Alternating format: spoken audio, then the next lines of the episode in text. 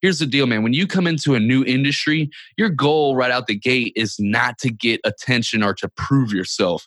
That's the goal eventually, but that's not what you're wanting to do initially. Initially, you want to observe the industry, understand what are the social dynamics, what are the unspoken rules, and what are the skills that you need to develop to make it in this industry. And then you go to work on building your skills. That's the first phase. And then you graduate into the second phase, which is the longest phase of these three phases, usually lasting over 10,000 hours of developing the skills. That's what a real expert is. You know, you got these self-proclaimed experts on on social media, like these personal branding experts that got 243 followers, man. Like get the hell out of here with that, man. You need to put in the time to develop this skill. Welcome to the Home Service Expert, where each week Tommy chats with world class entrepreneurs and experts in various fields like marketing, sales, hiring, and leadership to find out what's really behind their success in business. Now, your host, the Home Service Millionaire, Tommy Mello. Welcome back to the Home Service Expert. My name's Tommy Mello, and I'm here with Zachary Babcock, and he specializes in entrepreneurship, personal development, marketing, and branding. He's got a podcast. It's the Underdog Empowerment Podcast. He started in April of 2018. And he's also got a podcast called uh, the Penthouse Media Podcast with growth and monetization specialists. And he started that in August as well. This guy is huge on social media. He's the author of The Prison to Promised Land uh, like I said, he's the host of the Underdog Empowerment Podcast. He became a life coach and entrepreneur after getting out of prison. This is super cool, Zach, because I got to meet you at Marshall Gillen's gig in California. I don't know, maybe a year. Well, how long has it been? Dude, that was uh, back in January. So it's been a, a roller coaster just watching you. Like you, you've had, what are you, the top rated podcast now, like top 10? Dude, no, not top 10 yet. I'm in number 51 in the entrepreneurship category. Dude, that's monster though. Like you're getting all these downloads all the time. You've just got a great story and you're a comeback story. That's why you you came up with that the underdog, right? You were the underdog. Tell us a little bit about your life. Absolutely, man. The whole reason why I started the podcast, bro, is like every time I tried to collaborate with other entrepreneurs, this was and this is kind of funny because you, you, mentioned about the life coach thing. This was after the life coach. Like I, dude, Tommy, I didn't make a single penny or help a single person as a life coach because I didn't know what the heck I was doing, bro. But um, after I moved on from that, I was frustrated, bro, because every time I tried to collaborate with any entrepreneur, uh, nobody took me seriously. I was just some ex-convict turned entrepreneur afterthought that nobody gave the time of day to and I was pissed, man. And out of that, out of that frustration is the whole reason why I launched the Underdog Empowerment Podcast for for selfish reasons first and foremost. You know, to to get myself out of that box that I felt like people were trying to keep me in, and then also to empower other underdog entrepreneurs in, in the process. And um, we became a top 200 rated podcast three days later after after the launch. And then the week after that, we had Billy Gene is marketing on the show. So it literally went from in a week's worth of time, nobody wanting to collaborate with me to interviewing celebrities and stuff. It was it was crazy, man. Let's go even deeper. Like, I mean, where'd you grow up? You know, I don't know if you want to go too deep into what happened, but I know you got a family now, and like, you're just you're always smiling. You're always having a good time. You said we talked this morning. You said I'm the best I've ever been. I know not uh, you're not perfect yet, but things are just really going good. So let's talk about you know, like I can tell you, man, my, my dad uh, found my dad cheating when I was seven. Stuff happened. There was a long story, but my mom worked three jobs. Life wasn't perfect. I never spent any time in prison, but we worked through a lot of challenges. But I look at my life and I'm like, man, that was cool. It made me who I am, and I appreciate everything that happened. So if you don't mind going a little bit deeper, you don't have to, but it's up to you. Yeah, man, absolutely, dude. I'm an open book, and I, I'm right there with you, bro. Uh, I wouldn't change anything that happened. I'm grateful even for the for the adverse situations because it, it built strength of character and molded me and stuff. So I'm pretty sure you feel the same way, man. Yeah, dude. I I grew up without a father figure. He died when I was seven, and my mother never remarried. Uh, she was a great mother, but I just feel like boys need a, a male father figure role model in their life. It's kind of hard to raise a raise a boy as a single mother. And so I'm always looking for growing up looking for that role model. I, I needed something to model to know how to be a man. And I looked in all the wrong places and I did things to fit in. I mean, we all do. Anybody that says that they don't, like, you know, the people are like, oh, I don't care what other people think about me. Well, that's a lie because to an extent you do. That's literally wired in us in human nature. Or one of our biggest fears is being exiled from the tribe. So to some extent, you do care about what other people think about you. And for me, I just took it a little bit further and it was like a little bit too excessive. And um, I would do things out of character just to fit in with the crowd. And this, you know, I started getting in trouble, started smoking weed when I was nine, in and out of juvenile detention centers throughout my entire teenage years. And um, by the time I was 17, I caught my first case as an adult. And we were, we were just out robbing a bunch of, not robbing uh, houses, we were burglarizing cars. And then if they left their garage door opener in there, we would open it and then drive off, go hit some other cars and come back. And if it was open, we'd go and steal whatever was in the garage. We were just being some punk teenagers with no real chief aim, no goals or nothing to strive for, man. And we ended up getting caught. And I took the rap for all four of us that, that got caught and I got some cases, four of them stealing over motor vehicles, two counts of stealing over 500 and a burglary first. And uh, I thought my life was over, Tommy. After that, I thought I was like, man, I'm going to go to prison and my life's just going to be over. And I didn't know how the system worked. I was just getting probation. They put me on probation. Uh, but by then, I'd already started doing heavier drugs than just weed. I started experimenting with ecstasy, and that quickly escalated to cocaine, and then that quickly escalated to heroin and crack. Before I knew it, I'm picking crack crumbs off of carpets and stuff. And man, it was just it was crazy, dude. And by the time I was 19, uh, caught two more cases as I was sitting on a probation violation in jail, and they ended up sending me to prison for the next four years of my life on a seven year sentence. You, you were rock bottom, obviously, and uh, I think a lot of people go through. It might not be, it might not be heroin, but somebody's got something. You know, whether it's going out every freaking weekend or, or just not eating right, or just not spending enough time with family. So, how is that? Because I heard, and I don't know, I've never done heroin, but I heard that's one of the things that once you've done it, it's like, what do you do to tell yourself on a daily basis that it's just, you know, to get over that and just not go back? I mean, how many kids do you have too? I have four kids, one stepdaughter, and then three of my own, two twin boys, and my uh, daughter that was just born nine months ago. Right on, man. Congratulations. Thank you, brother. So tell me a little bit about that, man, because I think everybody faces some type of challenge. And it's not an addiction, maybe it's a habit, but how, how do you break that and how do you never look back? Yeah, bro, it's a really good question. So you can apply this to not just heroin. You can apply this to literally any habit, I believe, anything, any vice that you have. But here's the deal, man. I'm not knocking, you know, Alcoholics Anonymous and Narcotics Anonymous or whatever.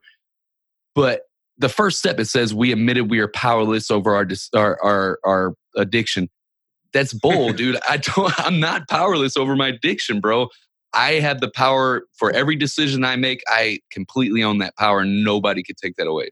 This facts right there. You make those. Now I get it. When you're in active addiction, it's hard to do it. But here's the deal, man. For heroin specifically, the only reason why I was using heroin and doing that is because I felt like I, I, didn't, for one, I didn't have any chief aim in, in life. So I was just like going through the motions. And because of going through those motions and not having that driving force, you do things. You see it all the time, not even with dr- just drugs. People do things to escape that r- reality and to feel alive. Like it, people play dangerous sports and do things that put themselves at risk just to feel that adrenaline rush. People do the drugs just to, to feel some type of being uh, being alive instead of just going through those emotions. And so when you say that you don't have the power, that you're literally stripping yourself of that power. And here, here's the deal for me: as soon as I got locked up, and the second time when I missed out on my twin sons, I'd already killed my heroin habit, but I I was an alcoholic at this time when I went back to prison. As soon as I woke up though in that jail cell and learned that I was going back to prison for eight months, I didn't know how long at the time. It ended up being eight months, but as soon as I learned I was going back to prison, just 20 days before my twin sons were born. Tommy, dude, that was that was it for me. That was the camel that broke the straw's back.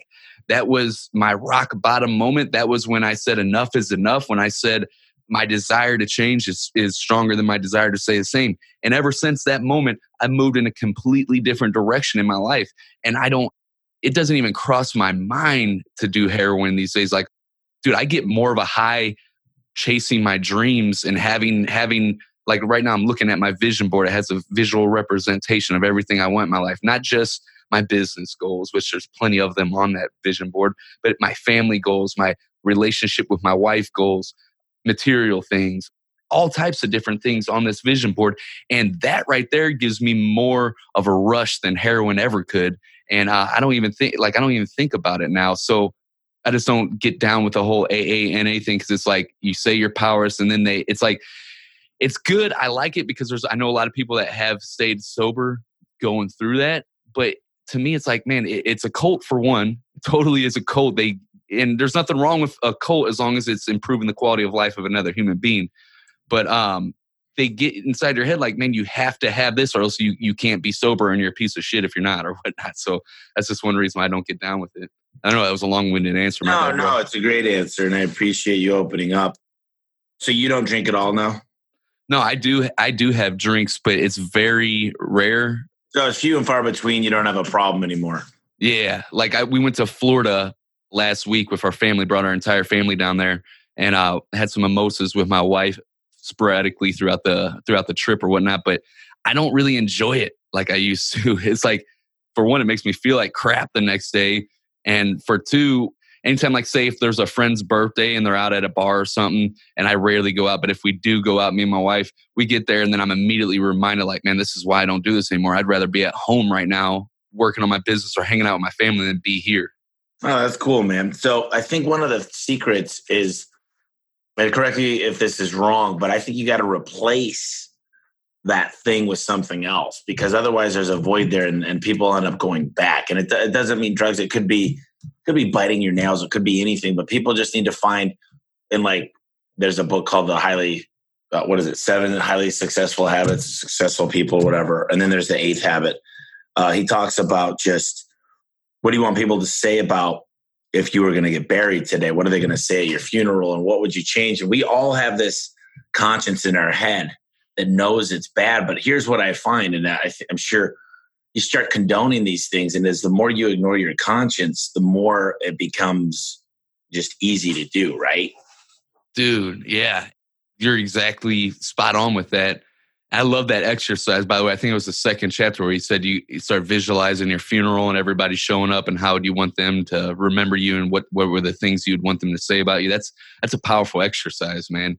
That negative uh, visualization and positive as well. But um, and you do have to replace those things. So like me, I have a very addictive personality, and I got when in school they said I had ADD ADHD, ABCD, all that, right? and uh and I did, man, but here's the thing like I could never like focus on things that didn't interest me, but if it's something that I really enjoy and that that I'm passionate about, I'm laser focused, but yeah, you have to replace any habit with another habit. It's kind of like also that book The Power of Habit, I think is what it's called by Charles Duhigg. Yeah. Um, yeah, he talks about that a lot, man. It's like because we are creatures of habit, everything we do like I don't remember the stats. What he he said something like over ninety five percent of the things that we do on a daily basis is out of habit, and that's why you notice like when when people stop smoking cigarettes, for example, a lot of people when they quit smoking cigarettes, they end up getting overweight because they replace that habit of smoking with another bad habit of overeating.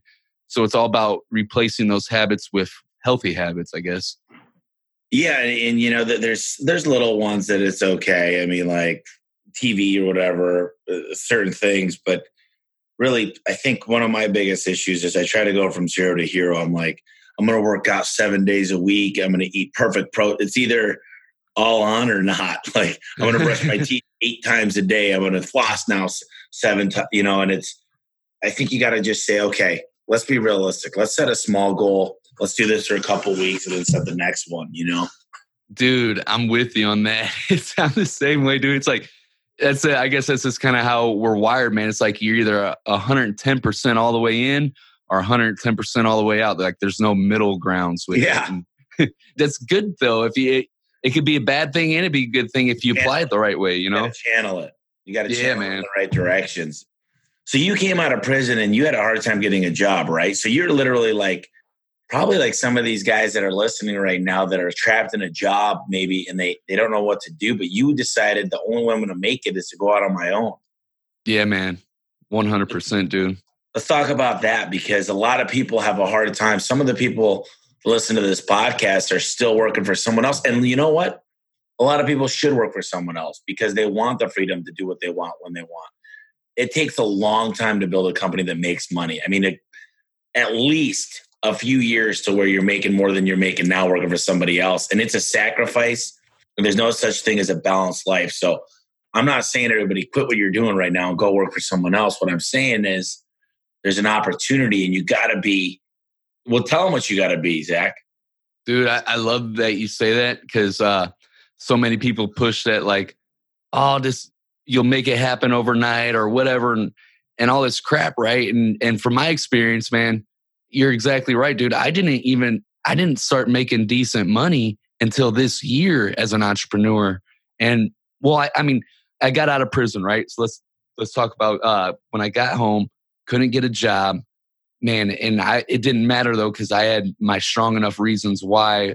My whole thing was when I went back, I said, I don't care what it takes. I'm going to get back home and I'm going to be a responsible father and I'm going to be happy and successful. I didn't even know what happy and successful looked like at that point in my life, but it didn't matter. I didn't know how I was going to make it happen.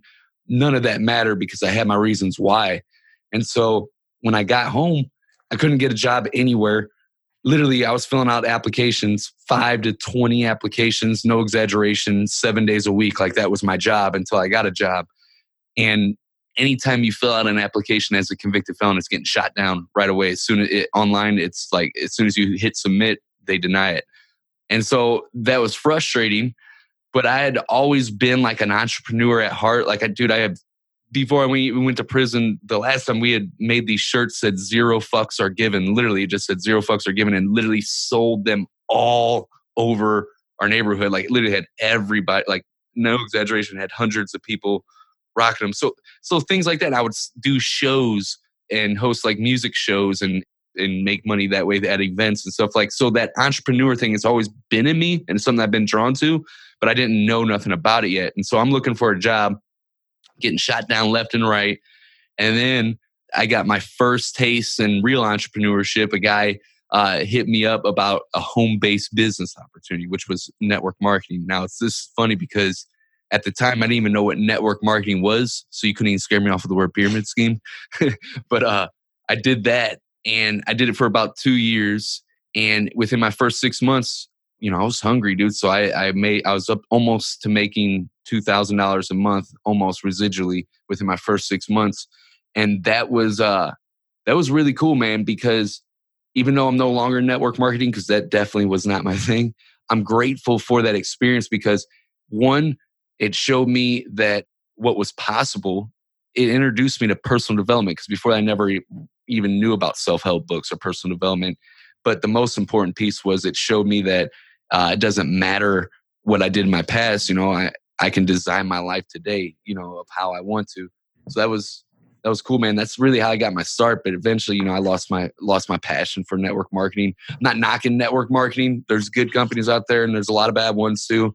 I happen to be in a, I guess you'd say a bad one. Like they taught us just to fly through your list and try and sell people on your product or opportunity or keep it moving. And I started burning a lot of relationships in the process, and that just it's not something that aligns with my values. Yeah, I do a little bit of network marketing, and I, look, you got to match things up that really fit. Like I, I use this thing that there are cards that go in the mail, and they literally done correctly could change a person's business, and it's cheap. And I've learned how to do it better than ninety nine percent of people. And if I could teach somebody how to create better relationships with their family, with their friends, with their neighbors, and grow their business for under a hundred bucks a month, but I got to believe in it and I got to know how to do it myself. And I, you know, I'll do any product, network or not. I mean, some of them are network marketing. The only cool thing about network marketing is you meet hungry people that are at the top. And I love hanging around with hungry people like this guy, Jordan Adler. Met him this last week, and he's just he's just a cool dude. He, he wrote this book called uh, Beach Money, and he's just he's balling. He just bought a helicopter. Um, I mean, it's nuts. But dude, the, the, cool thing about you is is you figured out how to do some really cool things. Like you've got this amazing podcast, and I'm going to pull it back to home service, and I'm going to have you relate because you've learned how to get some of the most amazing people on your podcast, which I'm coming on there, so it's got to be amazing. No, I'm just kidding. no, but, uh, you're right. You're right. but let me ask you this: so, a lot of these guys and gals out there, they're trying to get into these bigger accounts and trying to get HOAs, and they're trying to really get in front of the right people. And I want to know from you, what is your technique? How do you do this? How do you get in front of these people? Bro, remember we, I was talking about the reason why I started Underdog Empowerment. Nobody, I mean, nobody wanted to collaborate with me, and I tried, dude. I was trying to get in there with so many different people, even people that were not even famous, that were just like in the trenches, like me. Nobody wanted to collaborate with. But when I launched the podcast, bro, we became a top 200 rated podcast the third day. I hit up Billy Gene is marketing. Now I hit up Billy Gene. I reached out to him uh, a couple months prior, trying to. I didn't even know what the hell I was doing. I was trying to get him to come on an online summit, and I, and man, I didn't know anything about marketing. I wasn't clear on who I was serving, how I could solve a specific problem for that person. Like I was just a mess, right? And so I hit him up trying to get get on my summit, and you know he opened up the message on Facebook right away after I sent it and never replied, and rightfully so. I didn't, you know, I didn't even know what the heck I was doing. I was offering some garbage, and then became a top 200 rated podcaster. And I hit him up and like, Billy, uh, just ranked my podcast in the top 200. I would love to have you on the show and interview you, man. Can we make it happen? And he opened up right away. And his exact reply was his his assistant's email, and he said, "She got my schedule. Literally, she got my schedule. That was it." And then I scheduled it, and the next week we had him on the show. So how I do it, man, dude, is like I literally just reach out to people. So like some of the bigger people, I'll go and I'll find their website and then I'll go to the contact part on their website and I'll send them an email or I'll reach out to them in their DMs on Instagram or on Facebook, uh, wherever I could find an entry point. A lot of them have gatekeepers and I'll go through them and get it set up. That's how I did it with Grant. Dude, with Grant Cardone, I've got an in person interview with Grant Cardone.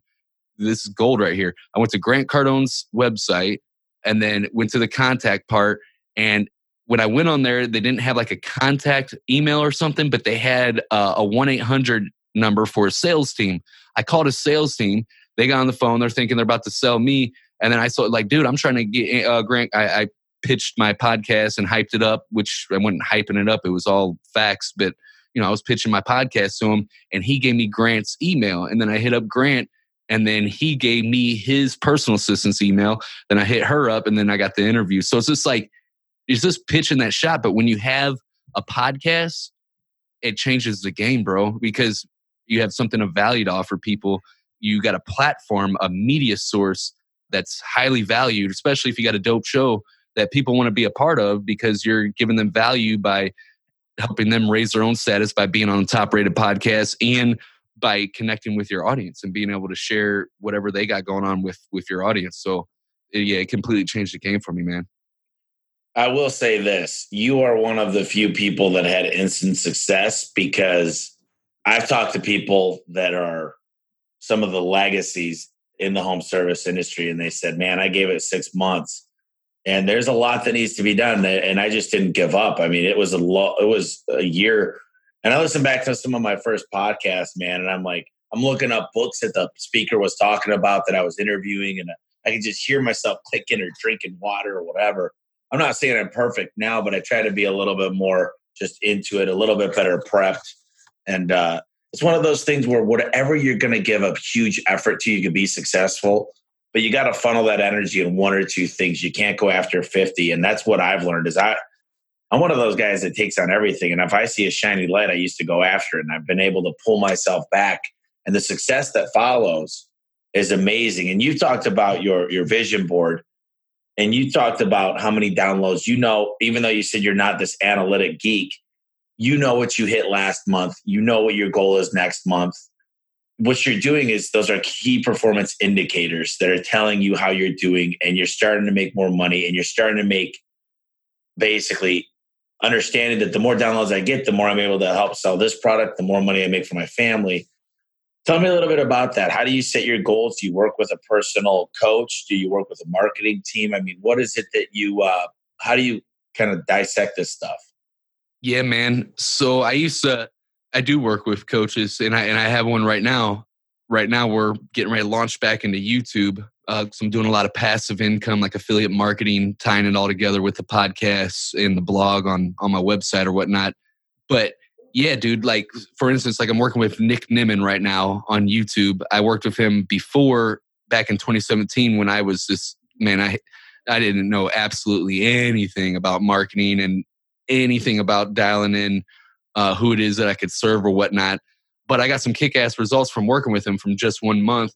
And I haven't even really posted on on YouTube in a while, and my my channel's still growing from ranking certain videos or whatnot. Like for instance, if you go to YouTube right now at the time it's recording and type in how to start a podcast, I'm going to pop up within the first 10 people on that front page of YouTube from learning the stuff from from Nick. So like I'm working back with him because I'm I'm relaunching now. Now I know a lot more about YouTube and I'm really ready to ramp it up. So I'm only working with him though right now well, the whole reason why I was talking about that, sometimes I go off on tangents, bro. Sorry. But uh, the whole reason why I'm working with him is because I try to work with just one mentor at a time now instead of like having a bunch. Or if I'm going to work with multiple mentors, they're going to be completely different. Like I would work with Nick Nimmin for YouTube, and then I'd work with uh, another guy for like crafting offers or something, you know, whatever that may be. It would be something that are completely different. That way I'm not I'm not trying to combine different strategies from different mentors and then messing up the whole entire plan because you could get two mentors that both teach the same thing and get kick ass results, but they're both completely different. And if you try to mix them up, then you won't get the results. So I, I learned that the hard way.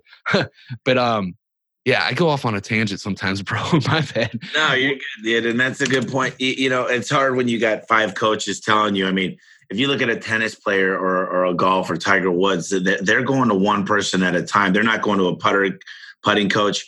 And I've had that happen too, where you'll read three books at once, and some of it's like not jiving together. And and I try to pull one important thing out of a book. And I've listened to a lot of podcasts. I do a lot of stuff, man. It's cool because it's all about focus. And a lot of people don't understand that. And if they work on one main thing, and a lot of people put off the big stuff. They come into work, and if you could, like, this is a drill that I do. I can look back at my day at the end of the night and say, what did I get done today? And I talk about in the morning what I'm going to do today. The big thing. What's the one thing? Because if I get five, and I go, I go in at least six days a week. So if I can get six wins in a week, I'm big wins. Like I knocked out everything on my whiteboard today, and a lot of them were small things. Or I got yesterday i got all the signs all the electricians. They came in here there was four of them working. I got a lot of stuff done. We're getting ready for our grand opening on the 27th of september. Long story short what is something big you could do today so so many people get stuck working in the business? They're always working in it. They're never able to strategize and work on this huge strategy. They're tacticians but they don't have a strategy on how to win and where they're going to be in a year and i think that a lot of people right now if you just thought about if you thought about uh, where you're at right now and then set a yearly goal. So you set a goal for a year and then you go back 12 months and you go back to quarterly, monthly, weekly, daily. And that's how you figure out where you need to be. And some of it's conversion goals, some of it's monetary as far as average ticket, some of it's just how many leads do I need coming in? How many people do I need to hire? And do you have staff right now, Zach? Yeah, we got we got podcast production specialists and then then our project manager and we're getting ready to get our video editor on board. Dude, that was one of the big things trying to do everything yourself in your business. Ugh, I would never go back to that. That's a good thing. So, I mean, that's a great point on this podcast. So, you didn't have a ton of uh, money probably to put out all this money for resources. So, how much money when you hired your first person to come help? I mean, how much were you bringing in a month? Yeah, and so with my business, bro, and I'm being completely transparent, this year is when I first started really making decent money. Back in March, I had my biggest month at the time, made 11K that month. And I was like, holy crap. Like, cause the most I've ever made before that was almost $2,000 a month with network marketing. And then I went on like two and a half years of like struggle of trying to figure this, this stuff out. But yeah, I hit the 11K. I was like, man, this is crazy. This is, it was like eye opener. And then next month we did 23K and then so on. But for me though, the thing I'm working on right now, because I told you about, you know, how I'm getting into, you know, ramping up my YouTube and getting into passive income. The thing with my income right now, bro, is that I got to kill something each month. I got a few clients that through our podcast agency uh, where we produce our podcast that has, you know, some consistent reoccurring income. And I need some more of that, man, because having to put out offers each month and kill stuff, I could do it because I got a solid offer and, I'm, and I could guarantee the results that I'm sharing in my offer but not having like that blanket of having some reoccur like reoccurring income, man, is it's especially if you got a family. That's a it cures a lot of that stress and it gives you that freedom to really do more of the strategizing, like you're talking about. And real quickly too, man, you're talking about the the one thing, dude. That book, because I read that in the beginning of this year, that changed the game for me, dude. Because I'm I'm just like you, bro. I'll, any shining light, I'm running after it, and like that was some of the worst things that stupid to do, but you know, you're thinking that my thought process at least was like, I got to do all this stuff, you know, because I got to get ahead of the game. I got to work extra hard. I got to work over here, here, here, here, and get all this and that done. And you're spreading yourself too thin, and you're getting crappy results in all those areas because you're not just driving down deep in one area and scaling that first, and then moving to something else and master that, then scale it. Yeah, that's by uh, Gary Keller with Keller Williams, and it's it's a game changer, man. I'm looking at my bookshelf right now of just there. There's a lot of really good books. You know, I read so much, and you know the worst thing for me when I'm reading a book is I'm like, man, they could have made this book 15 pages, but they made it 150 pages. Sometimes I just want to read the executive summary or the, you know, but uh, yeah. and I fly through books, man. I listen to them really fast. I have Audible. I like to read books still. I'm getting bigger on uh, Kindle and uh, if I'm on a plane, the more I travel, the more I read, which is a good thing. So traveling's a good thing for me. You know, one of the things I'll tell you that that I would implore people because you you were the lucky one, but if you're going to get involved with a podcast or anything to really like YouTube channels or grow your your self images, don't depend on money for that for a long time. Make sure yeah. you have a, an income coming in because if you need, although you know, if you have to make money, maybe you'll figure out a way. But one of the things I try to do is never hire somebody that's super desperate. That's like, dude, I don't know how my kids are going to eat tomorrow. Because they tend to do certain things, unethical things to my customers that I'd really not want to be done to me. So I've learned that lesson 10 years ago. And the same thing is when you're coming up with offers on stuff, if you really, really need it and it's so bad and it's life or death, sometimes stuff happens and you do stuff that might not be great and that's really tough. So I really implore people to stay their job, save a lot of money. Make sure you have a business plan. Make sure you go into this with a plan, with a plan of attack. You've got enough funds for at least three months of payroll, bare minimum. And you go in there with a purpose to hire certain people that the stuff you hate. Know the job enough, but go into this job knowing that you're going to hire people for the stuff you hate and get people checks and balances. Inspect what you expect. So tell me a little bit about Billy Gene and some of the people you've had on there. Like, what did you learn from these guys as they came on? Man, there's so many different things from different people, I guess. But um, you know, I asked this question at the end of my podcast. I kind of don't even want to say it now because I forgot that I'm getting ready to interview you on my podcast. But uh, well, at least you'll you'll be prepared for it. But I always ask on my podcast at the very end, like it's all the entire episode is just off the cuff. We're having a genuine conversation, but then at the end, I have this one question that I ask, and it's you know if you could go back to the very beginning of your uh, entrepreneurial career and give yourself just one piece of advice, uh, but not advice as in things you regret, but more so a piece of advice that would give yourself a head start or leg up as an underdog entrepreneur. What would that one piece of advice be? And um, it's crazy because not just like Billy Gene and John Lee Dumas and, and Andy Frisellas and all that stuff that, that have been on the show. But hold on, can, can I guess? Yeah, go ahead. that they wish they would be bigger readers and bid more of uh like get involved more with hanging out with more successful people. That's what I would have guessed, but go ahead. Dude, it's like it's that in a different way, but yes, it's exactly that. They they say that they would find somebody that already has what they want and they would become their student, whether they'd have to pay the money, exchange uh, barter services, connect them with somebody in their network that would be a power move for them, or even have to go work for them and do their their task for them. Whatever way that they could figure out how to exchange value, they would become the student of someone that already has what they want. And that's golden, man. And it, it's so true. It's one of it's one of the best things that that I've done is to actually get around people that were further along than me and that could show me things to help. Because here's the deal, man. I got a feeling you might appreciate this, and your and your audience might appreciate this. But here's where I'm at, man. So many people online are pushing this overnight success, secret magical formula bullshit, man, and it gets people to come out. And I'm speaking from experience because I did this at one point and then it went against my values and i and i made a public post about it but acting further along than what you really are.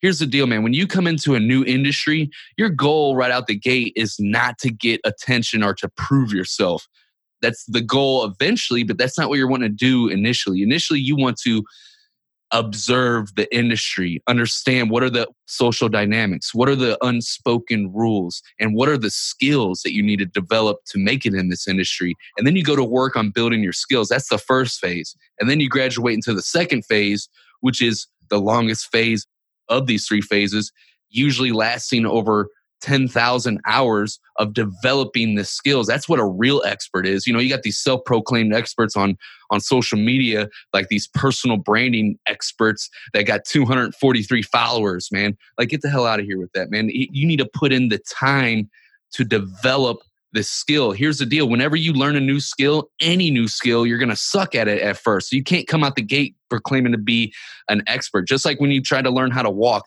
you fell over hundreds, if not thousands of times, but you kept on trying. And eventually you got to the point where you were kind of walking and you looked a little bit like Bambi, a little jello legged and everything. But you kept going and then you kept developing the skills. And eventually you were able to walk and chew bubble gum at the same time because you developed the skill. And that's when you learn, that's when you move into the state, the third phase of becoming a true master, a true expert, where you've practice and develop the skill so much that you've eternalized it to where you don't even have to think about it. You could perform the skill without even thinking. And now you can begin to bend, break, and manipulate the rules because you become a true master of the skill. So everybody's looking for the shortcut, the secret magical formula, but there's no shortcut. There's no shortcuts in life. You could streamline the process by finding someone that already has what you want, becoming their student, and you can develop those skills faster but you got to develop those skills and you have to become a true master of the skill. Yeah that's a great point. I, I think that a lot of us just think we're going to jump into something and most people that jump into business are not entrepreneurs. Right. they're not ready. They're great at their job. They say man i could fix this garage door. I could fix this hvac unit. I know a little bit about accounting. I've learned a little bit about quickbooks. But do you really want this job that it never stops? The phone rings all the time. Like, look, I'm 36. I don't have a wife. I don't have kids. Never been married. This is my job. This is what I do. This is my responsibility. And yeah, I'm spending a lot of time and effort, but I enjoy what I do. But I don't think people go into this going, this is like, I didn't sign up for this, man. This is a lot of work. like, and, and then and then to hear like, you know, a person like Bernie Sanders wants to take like 90% of it doesn't make sense to me. You know, oh my god, deal. I'm like, I don't even want to go down that road right now, but I'm like, man, you don't even know, man, personal relationships, family, like just not being able to go to the gym every time when I'd want, like literal sacrifices, traveling all over. And it's just, I'm not going to say it's not fair, but dude, I'm never going to have to tell my kids because I do want kids that, hey, dude, you got an A, but guess what? You got to share with that D. You actually got a C minus. No, that's not right. So I had this guy, Zach, he asked me, he goes, This is interesting. This was yesterday. He goes, Tommy, he's interviewing me for this big award. And he goes, If I was to give you a million dollars for your business today, what would you do? And I thought about it for a minute and I go, I got to tell you, man, I don't think I do anything with it. I put it in the bank because right now we're, we're switching our phone software. We're developing our dispatch manager. We're bringing on a full time recruiter. We're literally dialing in this new office and building a complete training center, learning management system. And right now, I need I need to get these things dialed in, perfected, create these processes that work every time. And guess what? In January, you give me that million dollars, I'm going to go out and blast it into marketing and just get more people. But right now, we've got money. I need the processes refined because so many people they spend all this money all the time, but just they get a dollar, they spend a dollar. And it's good. You got to put money back into the business, but it's just an interesting concept. I'm curious to hear because I like that question. If I gave you a million dollars today, business wise, obviously you probably, you know, you get a cool car or whatever, maybe get another house. But as far as business wise, what would you do with it? Dude, I'm I'm like you in a lot of regards, dude. That's I I noticed that as like maybe we're both 100 percent, 110 percent all in or 110 percent all out, and because of that, we both had this shiny ob- object syndrome that we've had to master and channel in the right way. And then I'm not a systems guy and analytical guy, and that's all the more reasons why I need those types of people around me because I could do it to an extent, and I'm not like like a complete retard in that regards, but it's something that I really don't enjoy, and it, and it gives me headaches sometimes, especially the more sophisticated data and, and metrics and all that stuff. Like trying to run Facebook ads, I, I want to bash my head into a to a brick wall. Um, so it's literally that's why I don't do that. And I get the people that can and surround myself with those types of people. So I, like you said, I have an understanding of them, understanding of what what it is, the overall strategy, what we're doing, the basics of it. But I'm not going to be the one trying to implement it. We're going to get the the right person. But if I had a million dollars right now at my where I'm at, I would probably I would sit on a lot of it, but I would take some and invest right at this moment. As far as like, here's dude, have you ever read the book Ask by Ryan Levesque? Yeah, I got it. I've, I've actually interviewed Ryan Levesque, and it's on my uh, bookshelf right here. Yeah, all you got to do is ask, bro. That survey funnel, I would invest in his team right now to build that out because that's not something I'm going to try and build. I'm actually we're going to build something like that and it's going to be very similar but i'm not going to be able to get as tech savvy with it like balling out like how he he talks about doing it because unless i can find the right like i got some calls next week unless i can find the right person that can implement it perfectly um, but if i had the million dollars i would literally invest with ryan levesque his team and have them build out that survey funnel. That'd be the first thing i'd do. You know one of the things that uh I was talking about the other day with with another home service company, and I don't know who was there, but I remember them like, "Yeah, I'm going to send out a bunch of surveys," and I'm like, "Dude, no one fills out surveys. Like, honestly, yeah, you could get some surveys done, but here's what I try to do: I try to ask my customers where they like to go, where they hang out. I really have learned. I'll tell you one of the coolest things, dude. This is gold. Is you get these guys and I'll bring up some names. Like I had a guy on my podcast. His name's Joe Cunningham. He's one of the vets of the home service industry, and he knew this guy Ron Smith. Well, Ron Smith is coming on my podcast now. So recommendations and saying, look, you wouldn't happen to know a few of these guys, and I knew they're around the same age group. They're in the same HVAC, you know, so they're they're doing the same industry. And he's like, yeah, I'll give you his number. He's like, just tell him I told you to call him. He's like, you're a cool dude. But the whole point is asking for referrals. And I think sometimes when we want to build this up, like I'm, I'm with custom builders. Here's what I did. This is pretty cool. This week I went out to eat. I brought my um my door install manager, and this might not apply to what you're working on, but I think we can bring it back. But this guy works with 70 custom builders. He's got a great relationship with these people already. And I said, look, I said, Dennis, I want to show you our operation, prove to you that we're a very good company, show you our reviews, show you what we're working on, and get me with one or two of your builders out of the 70. You make money on these, you submit the bids. You're the one that's kind of going to bat for us. We're going to pay you for your time and effort and energy and, and you know, the opportunity costs. So he said, Yeah. He said, Let's start with a couple, let's go from there. So that one relationship could escalate into two to three million dollars a year. Literally, that one. So what I try to do is find somebody that has these relationships already with my target avatar? Like who has who has a relationship with every HOA in the whole area that you're in? Or who has for for you, you would be looking for who has a relationship with the perfect people you're trying to interview. And there might be certain people that you might say, man, this guy brought me 10. So I went and did this speaking gig this weekend and I got eight people, eight amazing people that are going to be on the podcast. And I'm like, holy cow, I don't even know. Let me ask you a question. This is a selfish question, Zach, but should I switch to two a week? Because I've got enough great information, I think, that I could start sharing more. And I don't mind doing a couple a week, maybe shorten it up for a little less than an hour. But what are your thoughts on that? Yeah, bro. What I tell everybody is to do, to put out as much quality content as possible. That's the best answer for that. Now, don't overdo it. Like if you can't, if you can't put out three or five a week or whatnot, then don't do it. But as much as quality, quality being the key word, content that you could put out, do it. Look at um, like John Lee Dumas. He was the first to interview entrepreneurs every single day on his podcast and became an Apple award winning podcaster because of that, because he was putting out quality content every single day. So if you got the, you know, the bandwidth, which you do, you, which you just said you did and whatnot, I would definitely uh, ramp it up. Yeah, I think it's getting the right people on and just certain people I've had on. I'm like, don't worry, you're not one of them. I appreciate everything you've shared and the fact that you, are successful in what you're doing. And you, you, I like the underdog, dude. I love that. But some people, I just feel like me and my team have like, oh, this person's a really good accountant.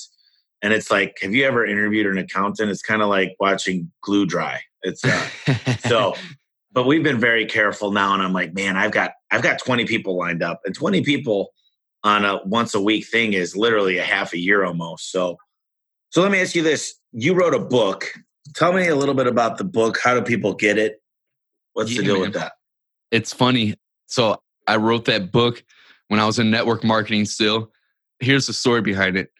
And I actually took it, it's on Amazon. You could get it on the Kindle or, or the download or whatever, but you can't purchase the print version. And I'll tell you the reason why I took it off.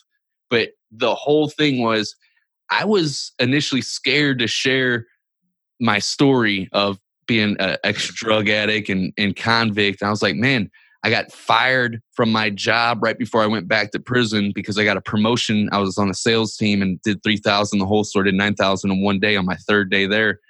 And I got fired when I got the promotion because they found out I was a convicted felon and that came back to haunt me. And so that was like my whole mindset. And I got out, got into network marketing, and I was scared to to share that story because I was like, man, you know, if I share that, then nobody's going to take me seriously as an entrepreneur, and then I'm not going to be able to feed my family and and and do the things that I want to do. And so I I was initially scared of that, but I had a mentor in network marketing and she got me to start sharing my story. She's like, "Man, you don't know how powerful that is. It's going to have the reverse effect of what you're thinking."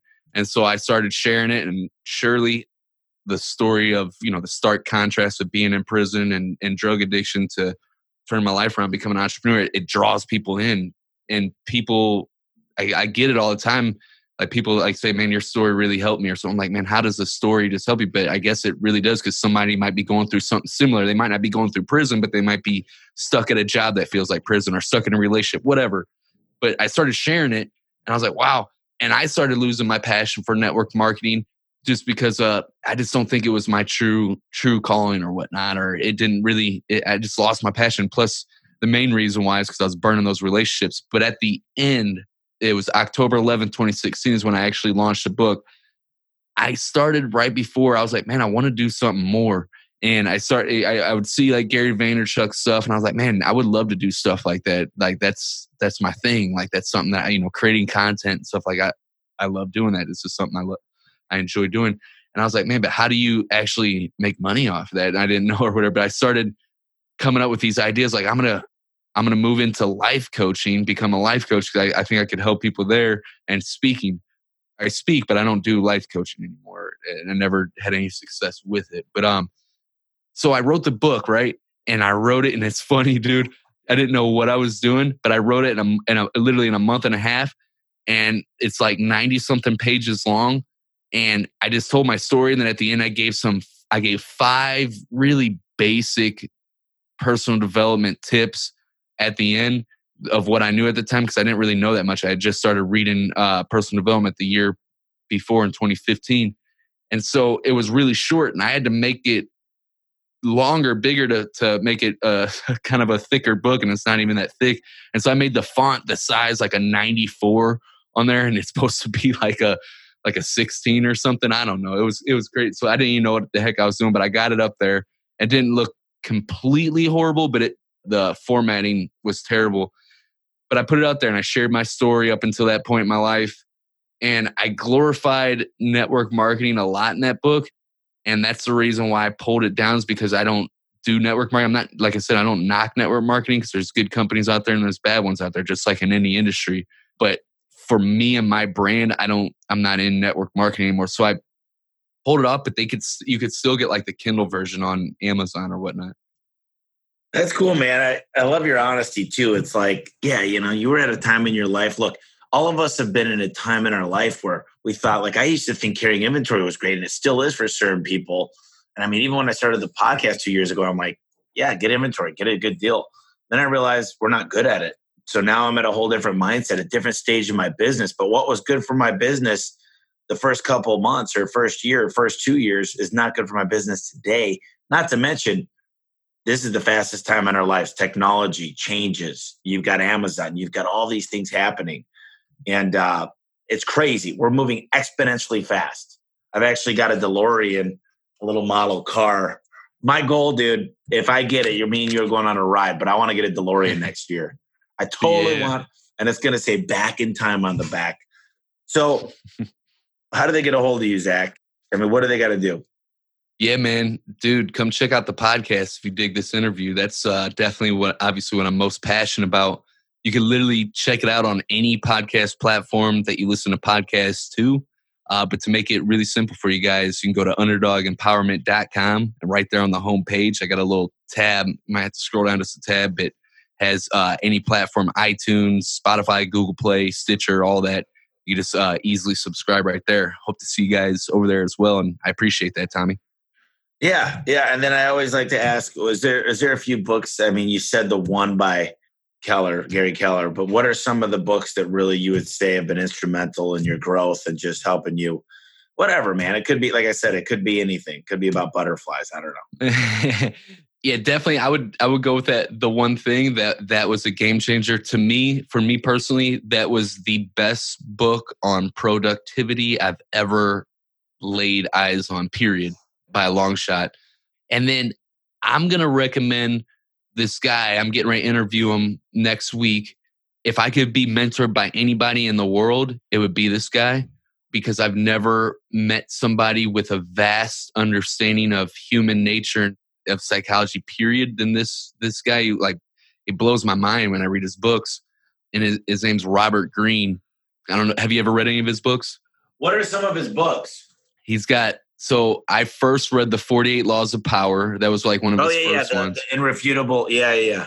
I think I dude, got. Yeah, dude, he's he's a genius. And and here's the thing, man.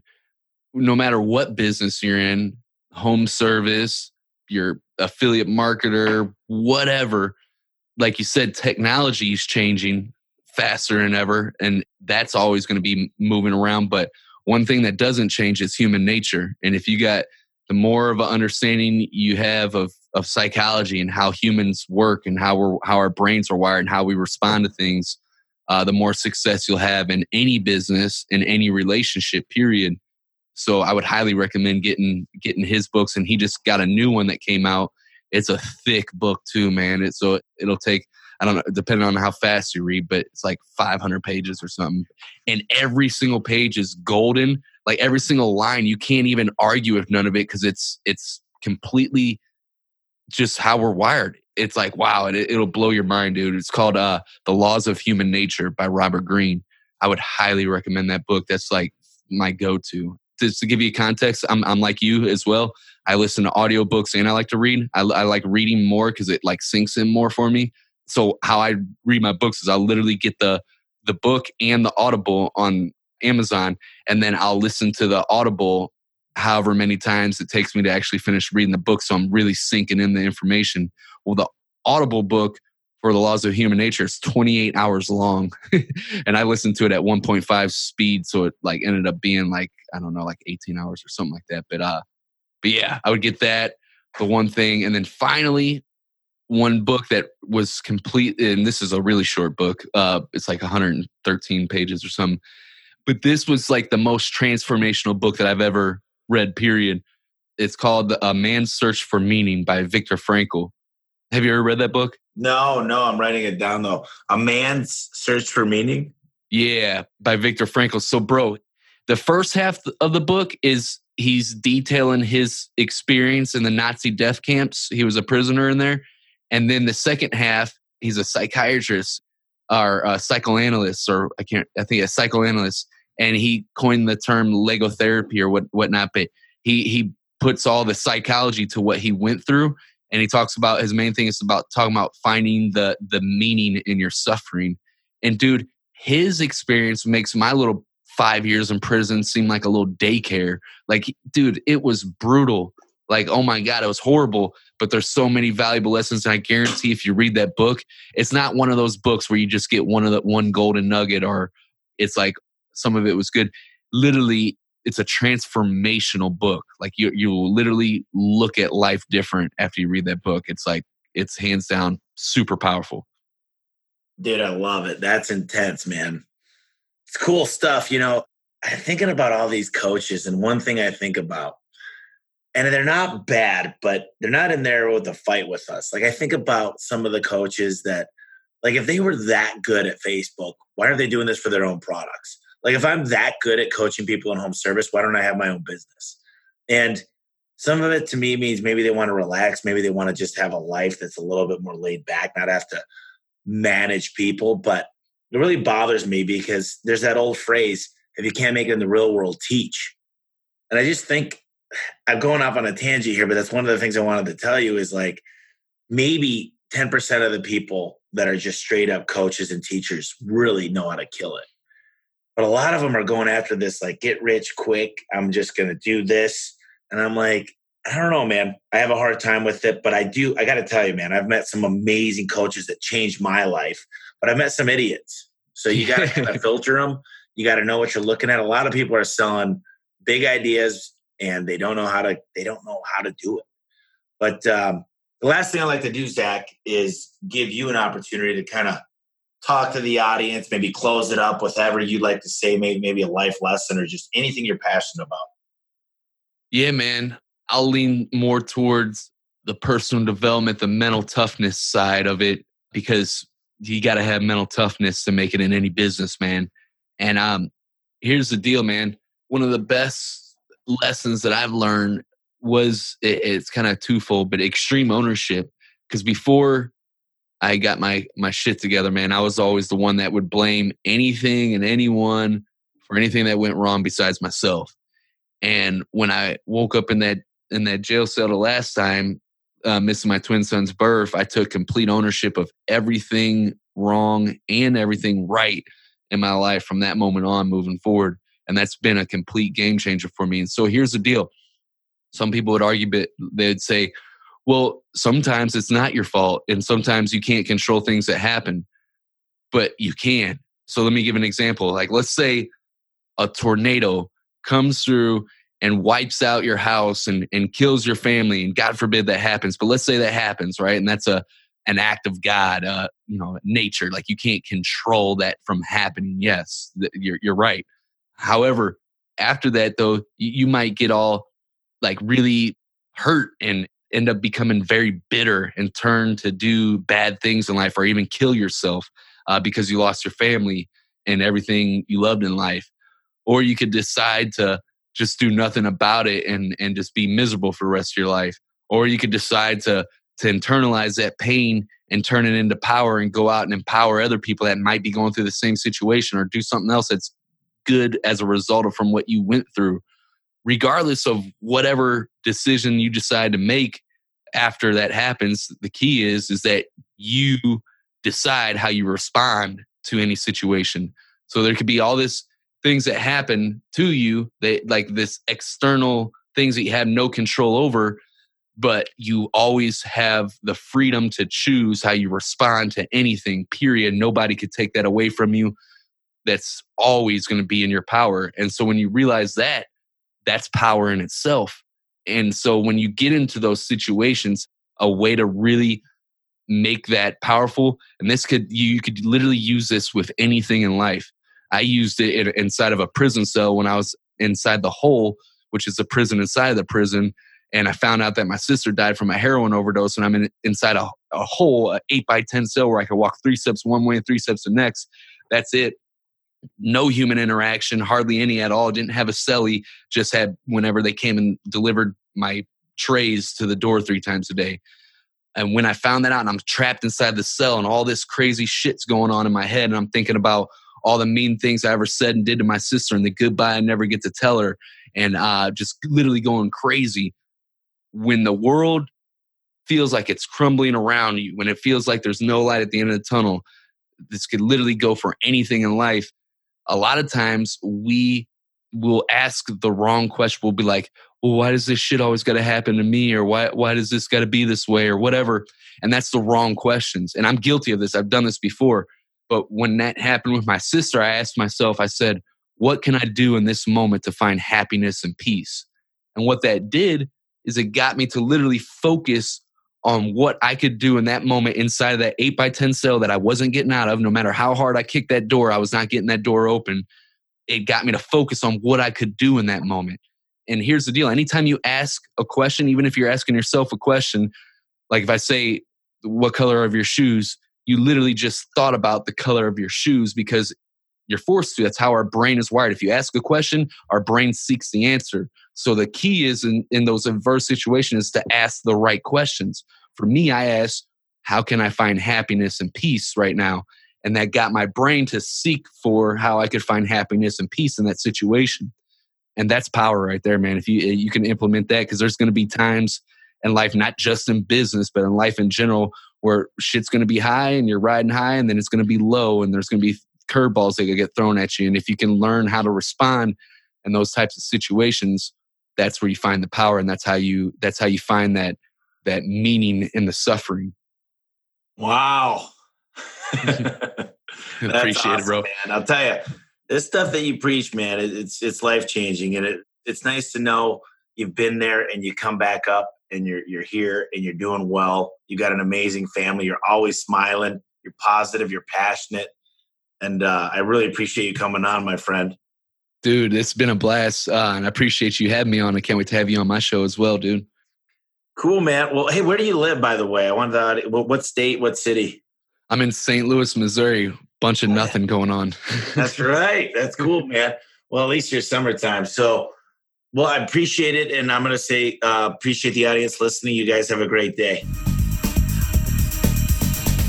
Hey guys, I really appreciate you tuning into the podcast. I wanted to let you know that my book is available right now on Amazon. It's called The Home Service Millionaire. That's homeservicemillionaire.com. Just go to the website, it'll show you exactly where and how to buy the book. I poured two years of knowledge into this book, and I had 12 contributors. Everybody from the COO at Home Advisor to the CEO of Valpak, and of course, Ara, the CEO of Service Titan. It tells you how to have the right mindset and become a millionaire and think like a millionaire.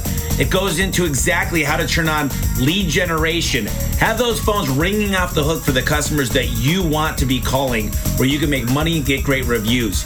It also goes into simple things like how to attract A players. Listen, if you want a great apple pie, you need to buy good apples and you need to know where to buy those apples and it also talks about simple things like knowing how to keep the score. You should have your financial check every week. You should know exactly what's coming in and out of your account. You should know when to cut advertising that's not working. And uh, more than anything, you should know how to cut employees that aren't making it for you. Listen, you might have a big heart, but this book is going to show you how to make decisions built on numbers. I hope you pick up the book, and I really appreciate everything. I hope you're having a great day. Tune in next week. Thank you.